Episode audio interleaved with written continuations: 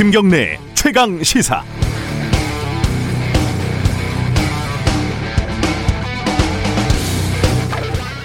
작년 코로나 초기에만 해도요 외신을 보면 도대체 이해가 되지 않는 부분이 있었습니다. 감염자 사망자가 급증을 하면은 각 나라에서 긴급 조치를 취하잖아요. 영업 중단, 외출 금지, 도시 전체를 봉쇄하는 일도 드물지 않았고요. 그러면 이 사람들이 데모를 하는 거죠. 봉쇄 풀어라, 영업 중단 풀어라, 장사해야 된다, 심지어 파티해야 된다.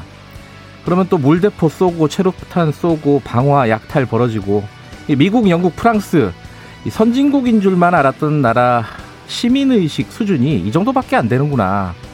대한민국 봐라. 대부분 국민들 아닌 사람도 일부 있지만요.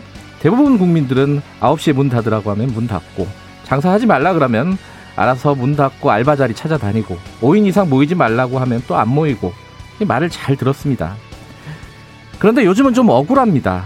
최강 시사에서 일본을 한번 연결해 봤더니 문 닫으면 하루 최대 60만 원 넘게 보상을 해준다고 하고 어제 한겨레 신문 보니까요. 미국은 1인 자영업자가 최대로 받을 수 있는 돈이 2,300만 원이라고 하고 영국은 월급 3개월치를 준다. 자영업자에게 최대 1,100만 원을 준다. 그런데 우리도 물론 어 1차, 2차, 3차 재난 지원금이 있었죠. 근데 일단 절대 금액도 차이가 많고 언제 줄지, 얼마나 줄지 정치권은 준이 많이 싸우고 국민들은 그저 정부만, 국회만 바라봐야 한다는 게 좀 억울합니다. 그냥 손바닥 빨고 기다리다가 주면은 고맙습니다 하고 받는 거죠. 이 4차 재난지원금이다, 손실보상 법제화다, 소급 적용이 된다, 안 된다. 다 좋습니다. 하지만 코로나가 이제 1년이 넘었고 앞으로 1, 2년은 더 갈 거란 말이에요.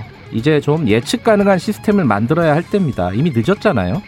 방역에 적극적으로 협조하면 손해는 좀 볼 수 있지만 나라에서 살 만큼은 메꿔준다. 이게 우리 권리다. 이렇게요. 돈을 어디서 나냐고요? 어, 맹장이 터졌는데 돈 없다고 진통제만 먹을 수 있겠습니까? 빚내서 적금 깨서 수술 빨리 해야 합니다. 1월 29일 금요일 김경래 최강시사 시작합니다.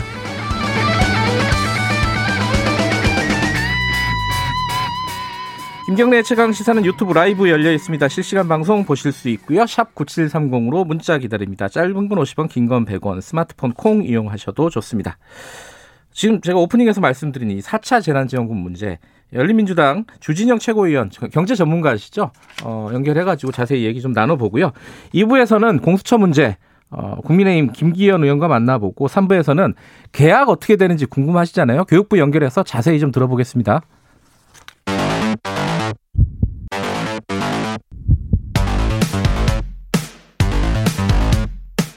오늘 아침 가장 뜨거운 뉴스 뉴스 unboxing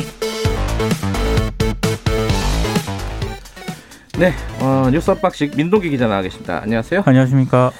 백신을 어떻게 어떻게 하겠다 좀 자세한 얘기가 어제 나왔어요 구체적으로 그죠? 네 코로나19 예방 접종 순서는요 코로나19 환자를 치료하는 병원 종사자 그리고 요양병원 입소 종사자 고위험 의료기관 종사자 이렇게 한 130만 명이 1분기 내에 먼저 접종을 하게 됩니다. 네. 그리고 취약시설 입소자하고요 65세 이상 노인 등 약 900만 명이 2분기 내에 접종을 할 예정이고요.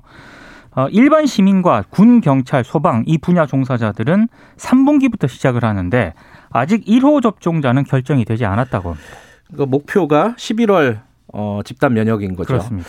근데 지금 고령자부터 맞는다고 했는데 그 처음 들어오는 게 아스트라제네카잖아요. 그렇죠? 그렇습니다. 예. 근데 오늘 독일에서 들어온 소식 보니까 고령자한테 맞으면 어, 효과가 별로 없다 이런 뉴스가 있었어요. 지금 유럽에서 아스트라제네카의 네. 효과를 두고 지금 여러 가지 음. 논쟁이 좀 벌어지고 있는데요. 그러니까 이 부분이 좀 영향을 미칠 것 같습니다. 그렇습니다. 아직은 뭐 정확하게 결정이 난 건 아니지만요. 그렇습니다. 만약에 접종을 안 맞겠다 나는 누군가 그러면 그 사람은 어떻게 되는 거예요? 마지막 순위로 밀려나는다고 합니다. 아 나중에 중간에 나 다시 맞겠다 그러면은 안, 안 되는다는 네. 거네요. 다만 음. 이제 건강상의 이유로 접종을 못한 경우에는 음. 회복한 뒤에 맞을 수 있게 정부가 안내한다는 거고요. 네. 임산부와 소아 청소년은 일단 접종 대상에서 제외를 했습니다. 음흠. 그리고 개인에게 백신 선택권은 부여하지 않는다라고 하고요. 네.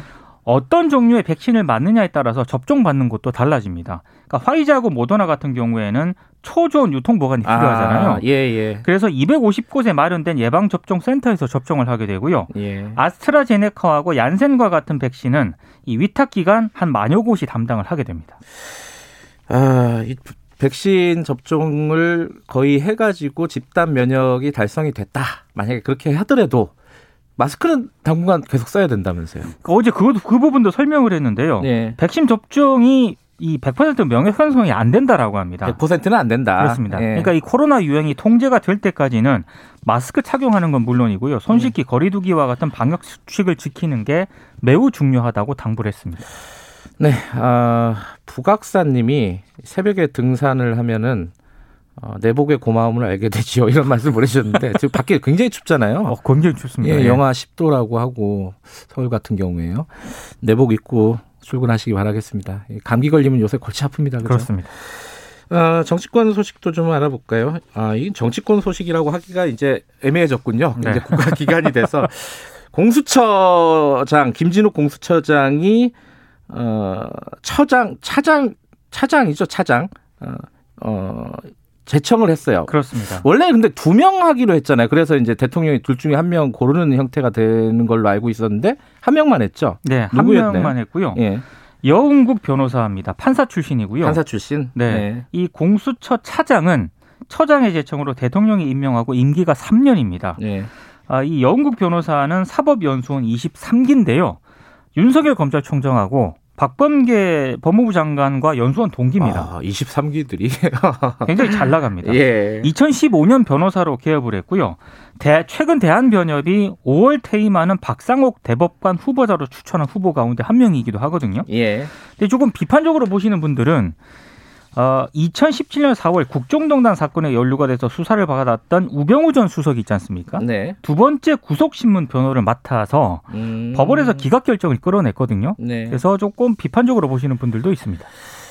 지금 이제 공수처에서 제일 궁금해하는 부분 중에 하나가 현안들이 몇 개 있지 않습니까? 그 중에 네. 하나가 이제 김학의 전 법무부 차관 불법 출국 금지 의혹 사건인데 이 수사를 이첩할 것이냐 뭐라고 입장을 밝혔죠? 지금은 수사할 수 있는 여건이 되지 않는다면서 이첩 요청을 하지 않겠다라고 일단 입장을 밝혔거든요. 네. 예. 원론적인 입장이네요. 원론적인 네. 입장입니다. 어제 공수처 관련해 가지고 그 야당에서 헌재에 그 뭐, 저기 헌법 소원을 한 게 있지 않습니까? 네. 이거 어떻게 나왔어요? 합헌 다섯 명, 예. 위헌 세 명, 각각 한 명의 의견으로 기각 및 각하 결정을 내렸습니다. 그러니까 음. 헌재 판단은 공수처가 권력 분립 원칙을 위반하거나 수사 대상들의 평등권을 침해하지 않는다라고 밝혔는데요. 이 공수처 권한 행사에 대해서는요. 국회 등 여러 기관으로부터 통제가 이루어질 수 있기 때문에 예, 권력 분립 원칙에 위반한다고 볼 수 없다라고 판단을 했고 네. 이 공수처 소속 검사의 영장 청구권도 인정을 했는데 네.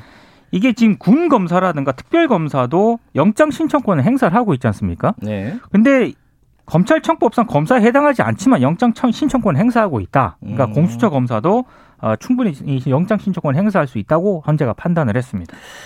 근데 이게 그 사법부 얘기도 좀 연결되는 얘기인가요, 이게? 뭐 그 저번에 저희들이 이탄희 의원 인터뷰를 했었거든요. 네네. 그때 이제 조만간 어, 판사 탄핵과 관련된 사법농단 연루된 판사 과- 탄핵과 관련된 움직임이 있을 거다 준비하고 있다 이런 얘기를 했었어요. 네. 근데 민주당이 본격적으로 이걸 진행을 하고 있습니다. 그 이르면 오늘요. 예. 그 사법농단에 연루된 임성근 부산고법 부장판사에 대해서 이탄희 의원이 탄핵 소추안을 대표 발의할 예정입니다. 아 오늘이요. 예. 음. 그리고 민주당 지도부는 의원들의 자유투표에 맡기기로 했는데요.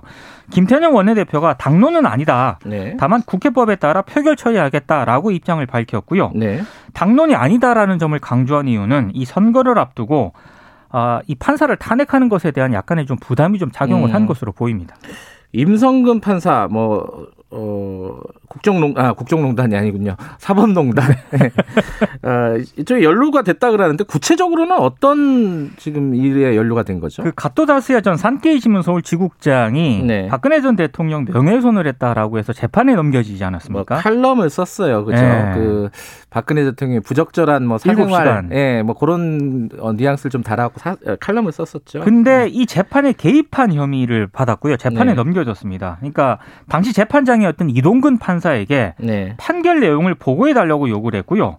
이 판결문에 대한 의견을 전했는데 이 판결문이 수정이 된 겁니다. 아하, 피해자 박근혜의 명예도 훼손되었다고 단정하기 어렵다는 게 애초 판결문이었는데 예, 이게 개인 박근혜에 대한 명예훼손이 된다. 다만 비방할 목적이 있었다고 인정하기 부족하다 이런 뉘앙스로 수정이 됐거든요. 네. 이 사건에 대해서 재판부가 직권남용 혐의에 대해서는 무죄를 선고했는데 법리적으로 무죄라는 거예요. 근데 그죠? 위헌적 행위라고 판단을 했고요. 예. 그래서 검찰이 항소하면서 지금 2심 재판을 받고 있는 상황입니다. 음, 여, 이, 이 어, 지금 말씀하신 임성근 부장판사. 부장판사에 대해서 어, 탄핵 소추안을 발의를 할 예정이다. 이분이 이제 곧 어, 퇴임을 한다는 거잖아요, 그죠? 2월 28일자로 임기가 예, 끝납니다. 그 전에 탄핵 소추를 를 하겠다는 진행을 하겠다라는 거고 네. 원래는 두 명이었잖아요. 이동근 판사 아까 얘기했던 네네. 그분은 왜 안 하는 거예요? 그러니까 혐의가 더 위중한 임부장 판사에게 집중한다는 게 민주당의 음. 전략인 것 같습니다. 예. 택배 노조 얘기 오늘 파업 들어갔나요? 일단 들어간다라고 얘기를 했고요. 예. 어, 일단 무기한 파업에 들어가는 예정인데 예. 어젯밤에 사회적 합의 기구를 통해서 잠정 합의안을 도출했다고 밝혔습니다. 어, 그래요? 근데 이 어. 잠정 합의안을 가지고요. 오늘 오전 총회에서 추인을 할 예정인데 만약에 음. 추인이 되면 파업을 철회한다는 그런 입장입니다. 어, 며칠 전에 있었던 사회적 합의안보다 좀 진전된 내용이 있을 것 같긴 하네요. 그죠? 근데 이 잠정 합의안의 구체적 내용은 밝히지 않겠다라고 음. 했습니다. 추인이 되면 밝히겠다는 예, 입장입니다. 추인이 되면은 어, 택배 파업은 중단이 되는 게 되겠네요. 그죠? 그렇습니다. 알겠습니다. 뉴스 언박싱은 여기까지 듣겠습니다.